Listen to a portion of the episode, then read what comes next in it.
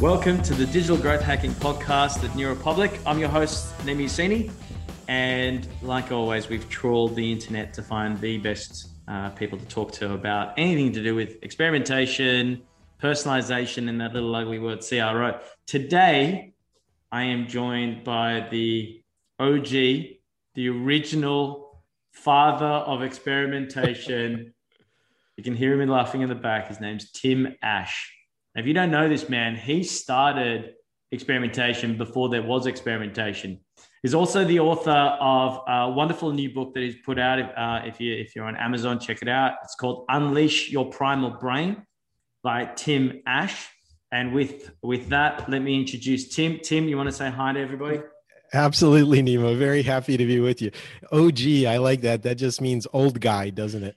I, I didn't want to say like you know maybe gangster, maybe not, but I don't know. It's, it sounds cool, man. Like it sets premise of where we're going to go through in this discussion, right? Do you, do you mind yeah. the word OG or no? That... Not at all. I mean, I got started in 1995, shortly after Al Gore invented the interwebs. There you and, go. Uh, as, you, as you, mentioned, written a couple of uh, best-selling books on landing page optimization. A few people have actually blamed me for their misguided career choices and going into CRO as a result.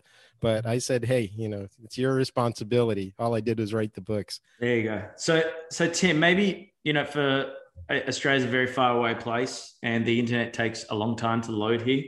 Uh, maybe for all of us uh, Luddites, you might want to kind of give us a bit of a history into the OG Tim Ash. Absolutely. Well, as I mentioned, I started back in 1995 and um, had an incubator which helped launch new startups. So we'd help them raise their first round of financing, be acting CTO, usually on the management team, and guide them. And eventually that morphed into essentially doing pay per click marketing. And we did that really well. And then from there, we opened up a division that did affiliate marketing, essentially driving pay per click traffic yep. and then making money off the spread. And what we quickly realized is that our ability to make money was limited by the crappy landing pages we were landing it on. And that was my foray around 2000 into conversion rate optimization. And we said, hey, let us fix your landing pages and we'll all make a lot more money. Turned into a situation of the tail wagging the dog, and we jettisoned our pay per click management and the affiliate stuff and became a pure CRO agency called SiteTuners. Yeah, right. And uh, 1.2 billion in proven value for clients later. Facebook, Nestle, Expedia's of the world. Yeah, I think we had a pretty solid reputation. That's amazing, man. Along the way, I also started Conversion Conference, which is an international, the first non-vendor uh, tied conference on conversion rate optimization. And uh, except for COVID years, we still run it in the US, Germany, and the UK every year as well. Yeah, right. But a couple of years ago, I stepped out, so I'm not actively involved in SiteTuners anymore. I sold it to my business partners and, or in running the conference. Right. And so, what what does Tim Ash do today besides writing best-selling books on behavioral science and experimentation?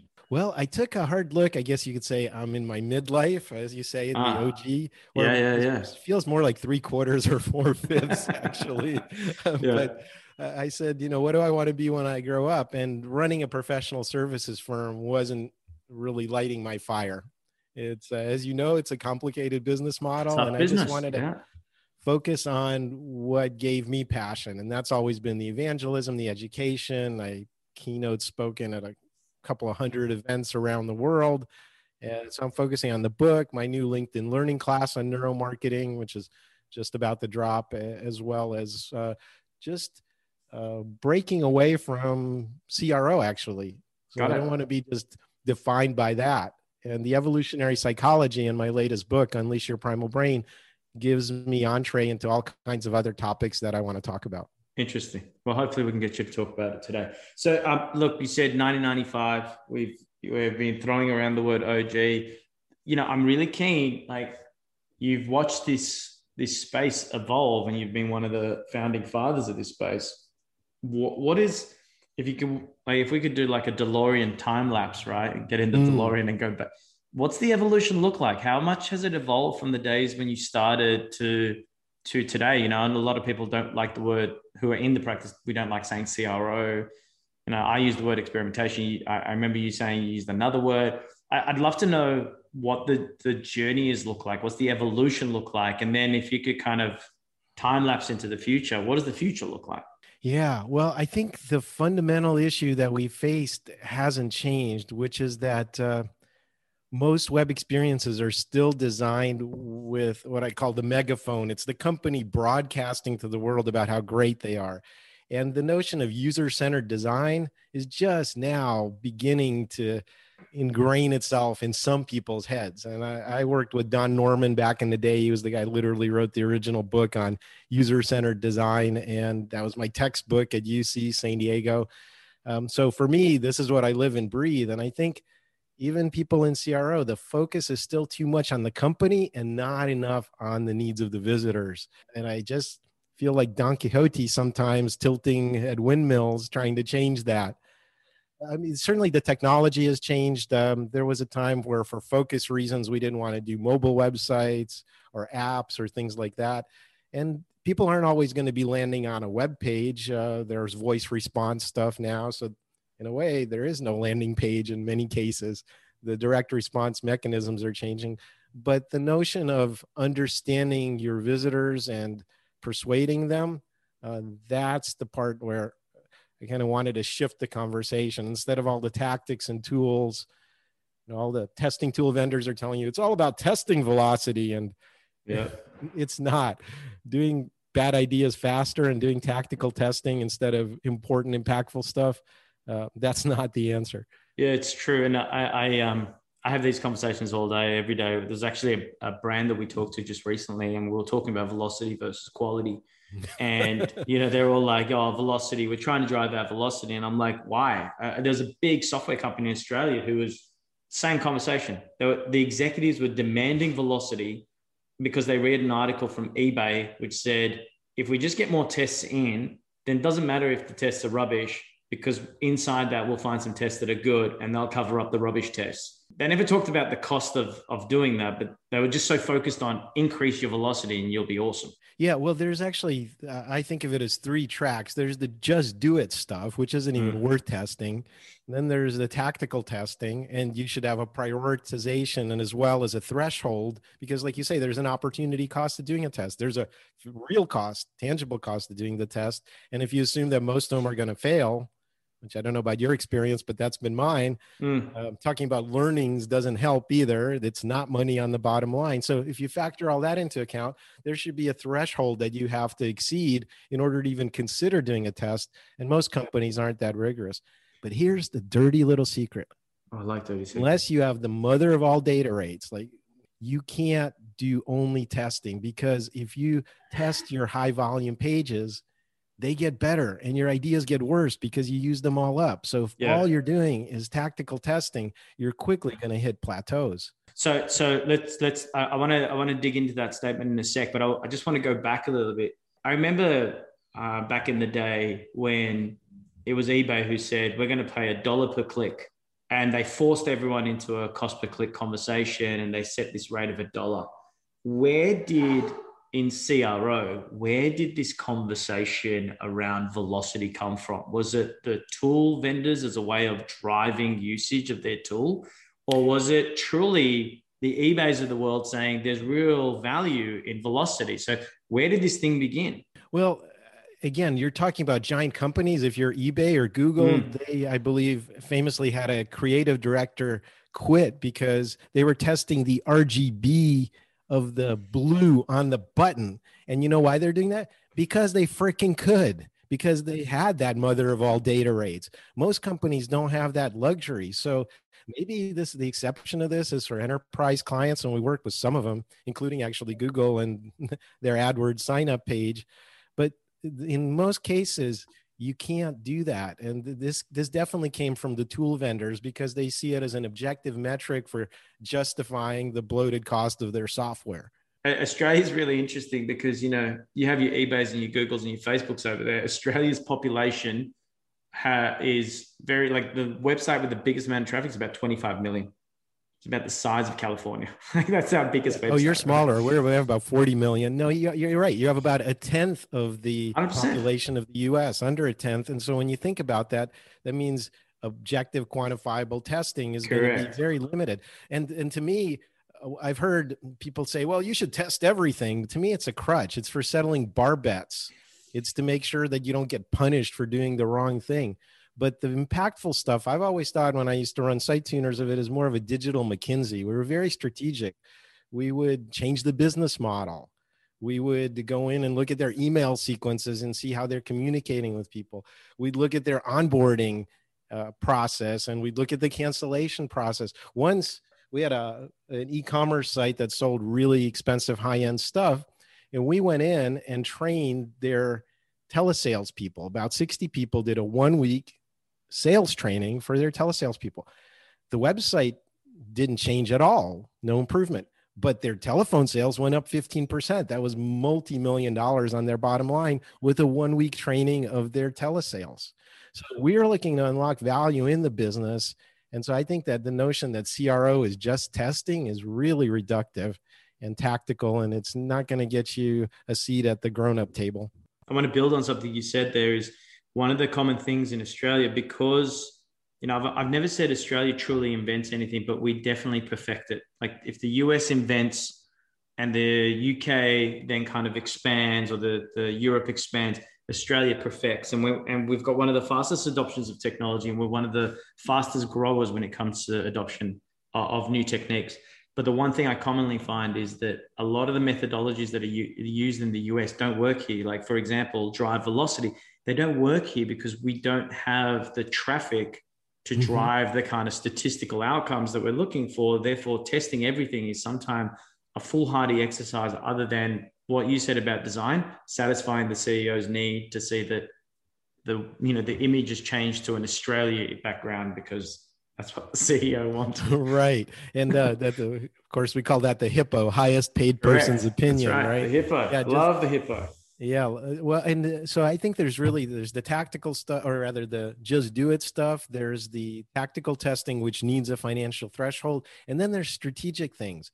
Redesign your website to be user centered. Mm. Fix your content marketing to support every stage of the customer journey. So that's the stuff you're saying you should test, right? Is that bigger, high value stuff? Is well, that right? It's not that you can even test it unless you can flip a switch and say old site, new site. site. Yep. You have to, I, you just have to do certain things. That's what I'm saying when testing becomes a crutch. If you have to validate everything and be able to back it up out, rather, you can't do that. Uh, sometimes it requires a leap of faith and a significant investment, and you're not going to get high value for low input and low cost that's just unlikely to be a something that lasts so you, you talk about a threshold walk me through like what are your rules of thumb that if you know the listeners here today are like hey i, I, I like the way this guy tim ash thinks and by the way you can buy his book unleashed your primal brain uh, on Booktopia, the Booktopia, Booktopia out in yeah, September. That's right, and thank you for my copy. It's wonderful. It's a really good read, by the way. Um, so walk us through in your mind you know you talk about the the threshold in which go to testing. If for the listeners here now we're in australia we've got smaller volumes of traffic definitely uh, very smart when it comes to, to digital. What would be some of your advice around thresholds for well, well it's simple. It's it's math and economics. So let me just walk you through a hypothetical example. When you actually take all of the steps required to run a test to completion it's uh, ideation brainstorming involving multiple people, designing the test plan itself, building out those new versions, doing QA on them, testing them against traffic to make sure it's flowing and recording conversions, running it for a while and collecting the data and then analyzing the results, right? Now, let's say all of that staff time plus software costs is, let's just say $10,000. It may very well be or a lot higher. That's that's US days, everybody. It's a lot more expensive here. okay. All right. Hey, I, I, don't need anyone calling me going that, hey, we, we won't pay that much money. That's good. That's good value. Well, I'm, I'm just using, again, a hypothetical number. Sure. And then on the back end of it, let's say you have a 20% success rate of your tests. Well, what does that tell you? That you should be at least shooting for a $50,000 improvement on every test you do because four fifths of them are going to fail and they're each costing you $10,000. So that's just basic math. And so if someone brings me a test idea, I have to say, how painful is the problem you're trying to fix? Is it worth doing this? Give me the numbers. Okay, if this is going to be a low yield test, maybe we get a, a five to 10% improvement. Okay, is that going to justify that 50,000 that I'm about to spend? That's the true cost of this, of testing it. Yeah, that's really good value, really good um, insight.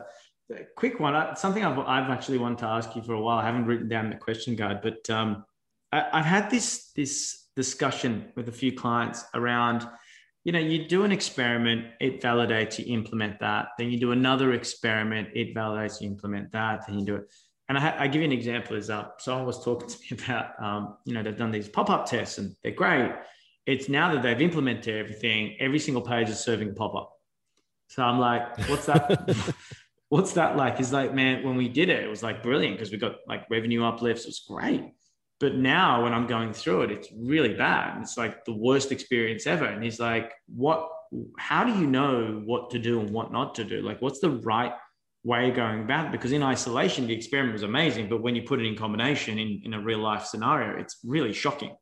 So I mean, yeah, I, I liken this to barnacles building up on the hull of a ship. At, at first, they won't slow you down too much, but you get enough of them, and you're going to slow to a crawl. Yeah, yeah, yeah, exactly. One of the things that we should be testing is removing things. That's a routine part of our strategy. What can we get rid of on this page and lighten the load, scrape off some of the barnacles?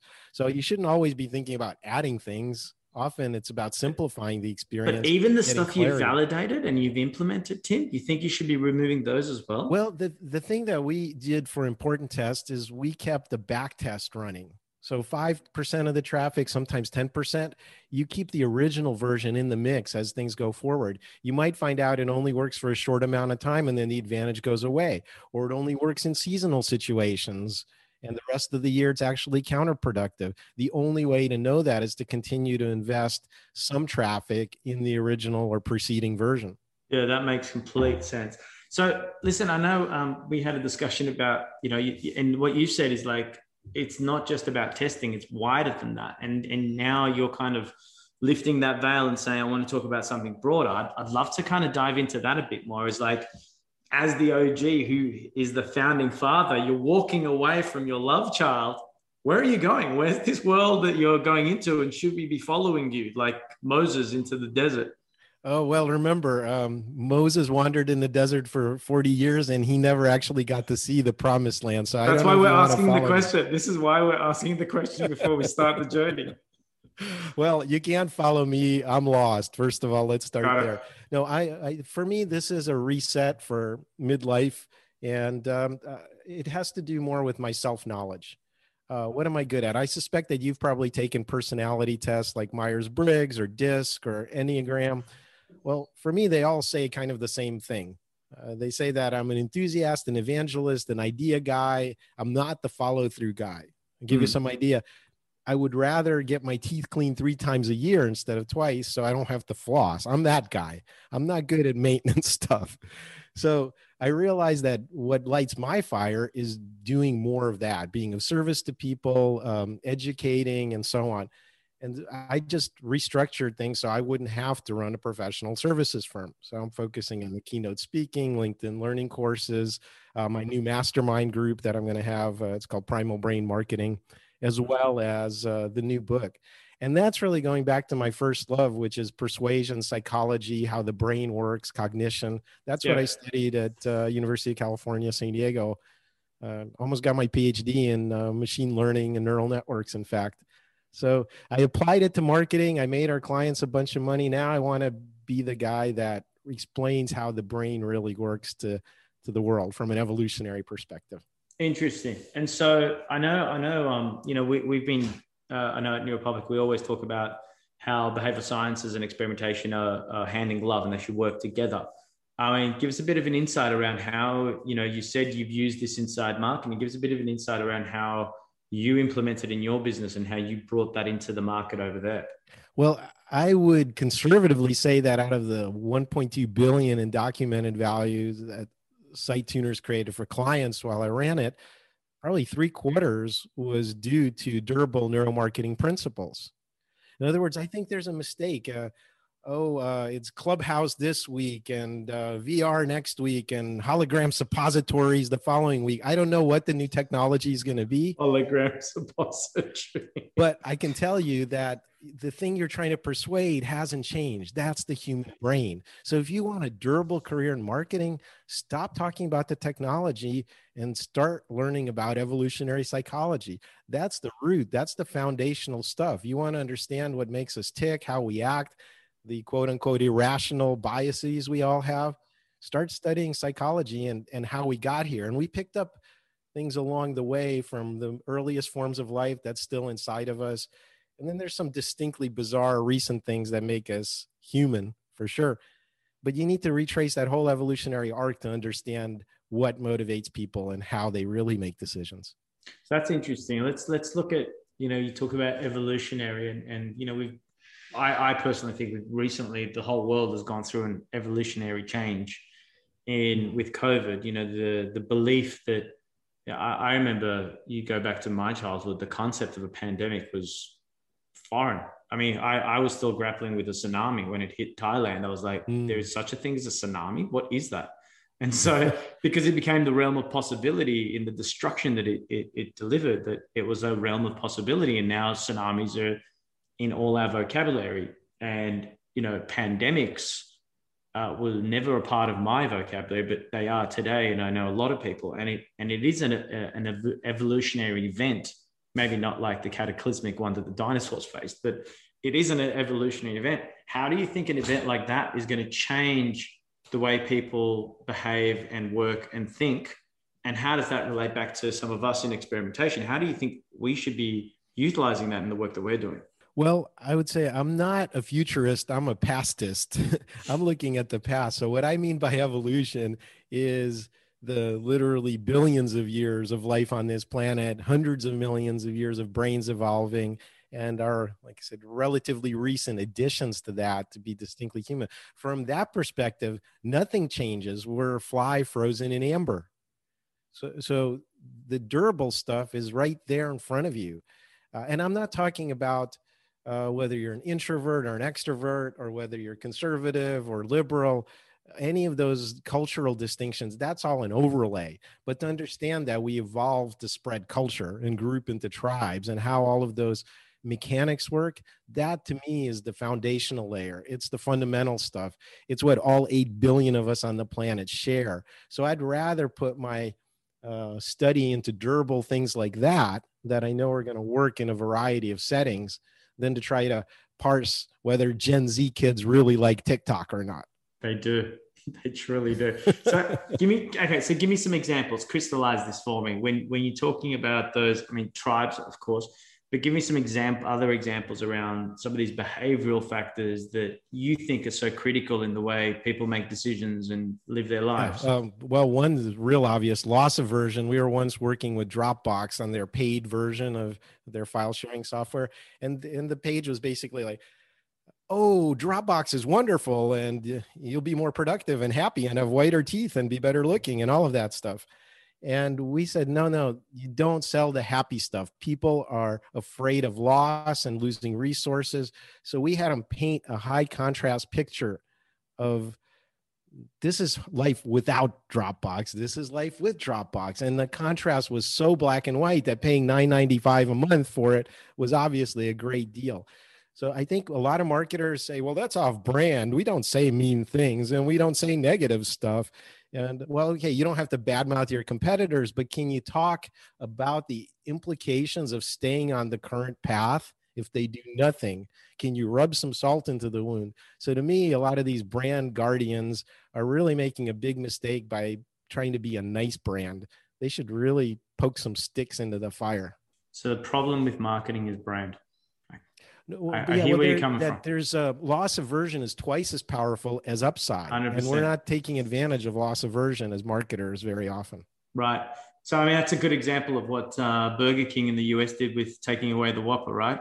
And taping people's reactions off the back of that, right? Yeah, exactly. And and there have been studies. You know, there's a famous study about uh, pizza. So imagine a ten dollar fully loaded pizza with five toppings now you can sell it two ways. You can have the plain cheese pizza and add five toppings for a dollar, or start with the fully loaded one and take away toppings for a dollar that you didn't want. And it turns out the higher ticket by far ends up being starting with the fully loaded version because that loss aversion kicks in and you go, Well, I really like pepperoni. I don't want to lose it. And the psychology that's very different than saying, I want to add pepperoni, but is it worth a buck? Got it. That makes sense. That makes complete sense. I mean, loss aversion is a very common trend that's used. I mean, uh, booking.com is very famous for it. There's X many yep. rooms left. There's so many people looking at the room tell me something when you're when you're looking at these cognitive biases do you believe that they work better in combination or independently on their own so like loss aversion is a, a bias on its own but do you think a bias like that is more powerful when you couple it with another bias like a bandwagon effect yeah, well, we combine them routinely at Site yeah. Tuners and got fantastic results. So, absolutely, they can be grouped, but only when they make sense. For example, I can anchor on a really expensive thing first.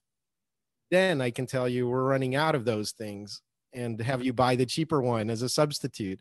So then we're we're doing two things. We're anchoring and we're introducing scarcity.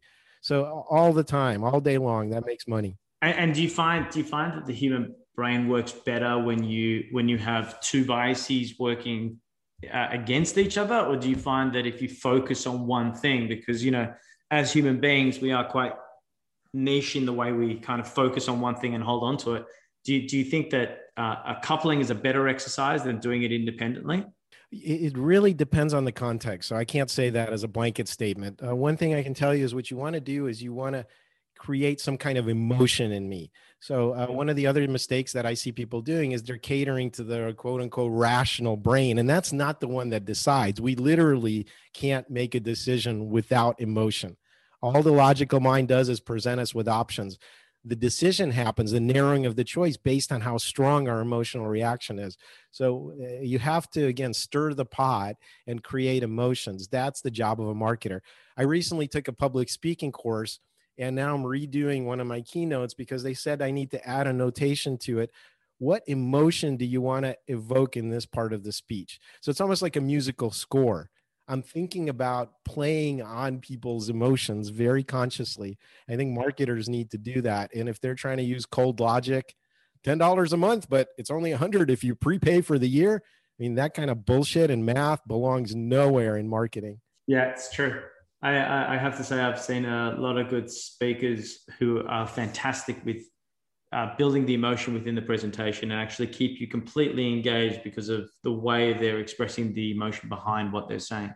So if if you know if you got these emotions, how how is it that on a website you have multiple types of users or different types of people with you know scarcity works with some people, it doesn't work with others, right? Mm-hmm. Or are you saying that there is a blanket level like Maslow's hierarchies of needs? There's this blanket level of emotions at the base and then as you go further up the hierarchy, they become much more, you know, independent to the individual in their context. Well, if we were to use Maslow's hierarchy, please don't. I was just using as an example. I hate well to, to use it as a as a starting point. Remember, your subconscious is the one in charge of making all the decisions, and below the emotional stuff, there's the automatic stuff so that the that reptilian, the reptilian just, part of the yeah. brain cares about feeding and fighting and fornication and all kinds of F's.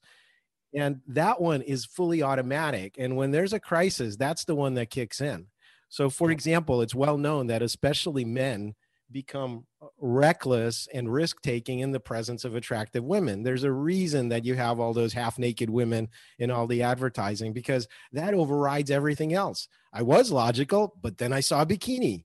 And that's just how it works. And so again being able to take advantage of that consciously and use it i'm not saying you should have girly pictures all over your website but my point is that there's a hierarchy to which goals are currently active and the very primal ones short circuit everything above them the logic goes out the window even the emotions go out the window and we do things automatically so so uh, i mean i'm a big believer that you know all i'm a, i'm you know hugely into what you're saying and I've, I've I've been practicing this and practicing my craft and trying to perfect it myself.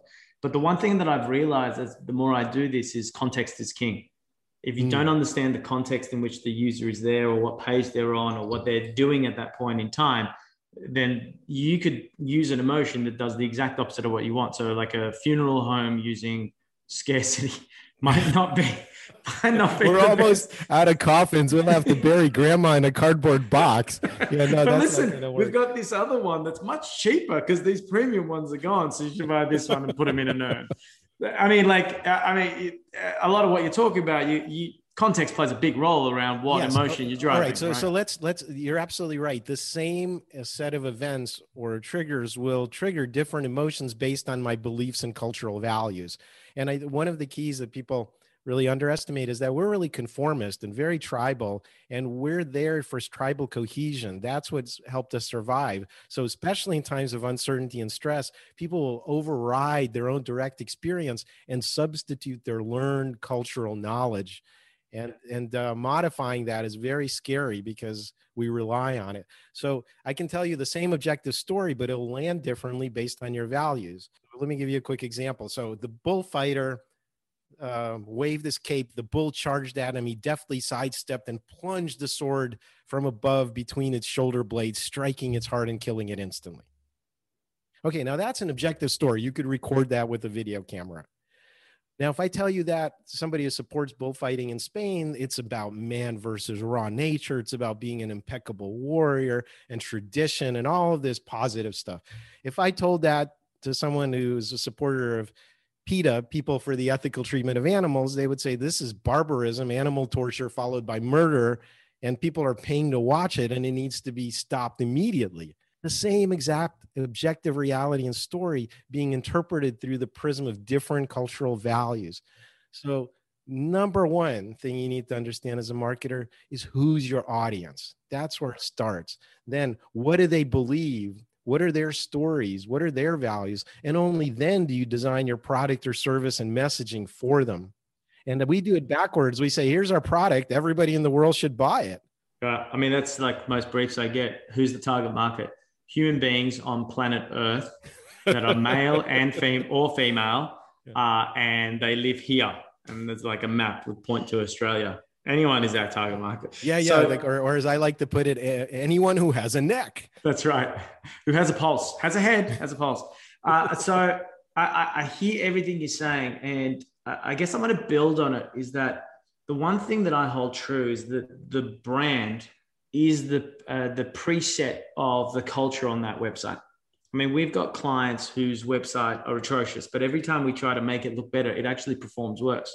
Because the the culture that it's set is that we are about bargains and we are about sales and therefore everything we do on our side is about driving that. And and last time i remember we did this one test for a client where we changed everything and we try to make it polished and more better design and it actually had a negative effect and when we went in and actually talked to users they're like I, i'm about getting a bargain and that looks expensive we're like, oh my god, we've gone into the trap and we've changed their home and they're back. Yeah, or, or, or, here's one. I've never actually been to India, but uh, you know those beautiful pictures of the purple sunsets uh, behind the Taj Mahal.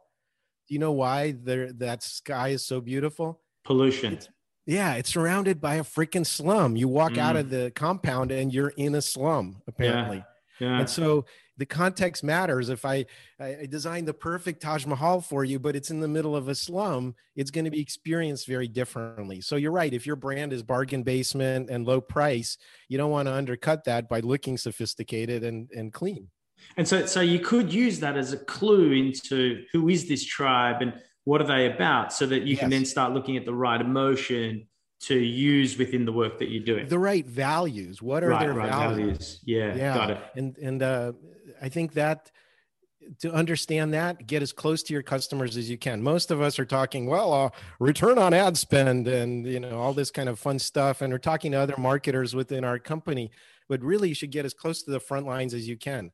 Talk about talk to your customer service people. They'll give you an earful about what people really think of your company, or your salespeople and what objections they're getting. Or go out on Twitter and just look at that the raw sewage that's spilling out and uh, with regard to your brand you'll get uh, you'll have a real clear understanding uh, and a lot of times that's the great way to find pain points and to actually write copy some of the best copy we ever wrote we never wrote uh, we just go on customer surveys and talk to customers and then pull out words and language that they're already using that's how you get fluent in the language of, of the customer tribe. of the tribe yeah being the og of, uh, of experimentation and us being a practitioner of it I'm really I want to pick up on what you said earlier around you know you're kind of walking away from that and really looking at a, a much broader landscape mm.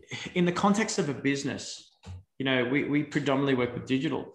In your experience, what's the untapped area where this kind of the psychology of behavior and experimentation could come and have a huge effect. You know, you talked about call call centers. Is there any part of the business that, like, hey, if you just adopt some of this thinking into this part of the business, you could have huge impact and no one knows about it. And we've done this before. You know, this is really um, detective work. What it requires is executive air cover. I once literally had somebody tell me CRO is a swim lane. You know, we have pay per click, we have SEO, and we have CRO. So as long as you stay in your lane, everything's okay. And that's horrible. The most impactful situations I've seen are ones where you have executive air cover. Uh, my friend Joe Megibow used to run digital and conversion rate optimization for Expedia. He was a senior VP, reported directly into the president started, I believe, with a couple of people under him, and then all their properties eventually reported to him. And their goal was to improve performance by 5%. Now, when I spoke at their optimization summit, they had achieved that. They were making an extra billion dollars a year. So, on a $20 billion business, 5%, it's real money. Uh, but the point is, it had executive air cover. And if you're just down there with the tacticians and the dashboards and the we have to run this through legal and that's off brand and all of that, if you don't have somebody with a wrecking ball helping you out, uh, you don't. You're really to mix metaphors, fighting with both hands tied behind your back. Yeah, yeah, yeah, yeah. Your head hurts after a while. Yeah. So this is so it really depends on where you're going in inside the organization somebody sits on top of all the things you need to do and that's the person you need to get to. So really what you're saying is the ideology of experimentation can really be spread across the entire business. It's really about being open to the fact that you're going to break things to make them better. But it's not even uh, experimentation. If i say redesign your website from a user-centered perspective that's not experimentation. If i say add a personalization layer may we'll just start playing with it and trying different ideas. That's not experimentation. So what should we call it then? Uh, business optimization. Yeah. Got it. Growth hacking. It's more broad. It's not again uh, do you want to see it at the grown-up table or do you just want to be down there with the analysts really comes down to how many people do I have to manage and how expensive it is it to be there. Because if I have to manage any more people, no, I don't want to sit at the grown up table. The kids' table's great. We're watching cartoons and eating French fries. It's all good. okay. Rick and Morty. That's exactly right. So listen, I, have uh, I, have had a real pleasure having a chat to you. As I said, guys, Tim's just uh, released on, you can get it from Booktopia, uh, Unleash Your Primal Brain uh, all the stuff that we were talking about psychology, behavioral psychology, how the brain works. You can really get a fast track by reading this book. And, uh, and Tim, if the guys want to reach out to you and maybe ask you some questions, can we share your email address? Would that be okay? Yeah, absolutely. So the way the best way to reach me, so the book is at primalbrain.com and it's out in ebook, audiobook narrated by me, as well as the Booktopia and uh, the the rest of the world editions. Um, and you guys got it first, actually. Like I said, September. The the worldwide launch of the other edition is until April 6th. And um, if you want to reach out to me, that's just tim at timash.com. If you're interested in the, the keynote speaking, digital marketing advisory, ruthless website reviews, feel free to just uh, go to timash.com. I still do that. And no holds barred. Uh, he's saying ruthless, but he's a very nice guy. I'm sure he's going to soften it up before he slaps you in the face. Tim, thank you so much for being on the show. Really enjoyed our conversation. It's been a lot of fun. Oh, it's it's my pleasure, Nima. Hopefully, we can get you back again soon. Um, I, am looking to uh, maybe we can get you and one of our other brands and you can come on and do your ruthless assessment of their site, and we can talk through why it's so ruthless. I'll be glad to do that. That's always a lot of fun. At least for me, not not usually on the receiving. Not end. on the receiving side, exactly. So again, mate, thank you so much for being a part of it. You're listening to the New Republique Growth Hacking Podcast. My name is Nima Yassini. Thanks for being a part of it, and we'll look forward to the next show.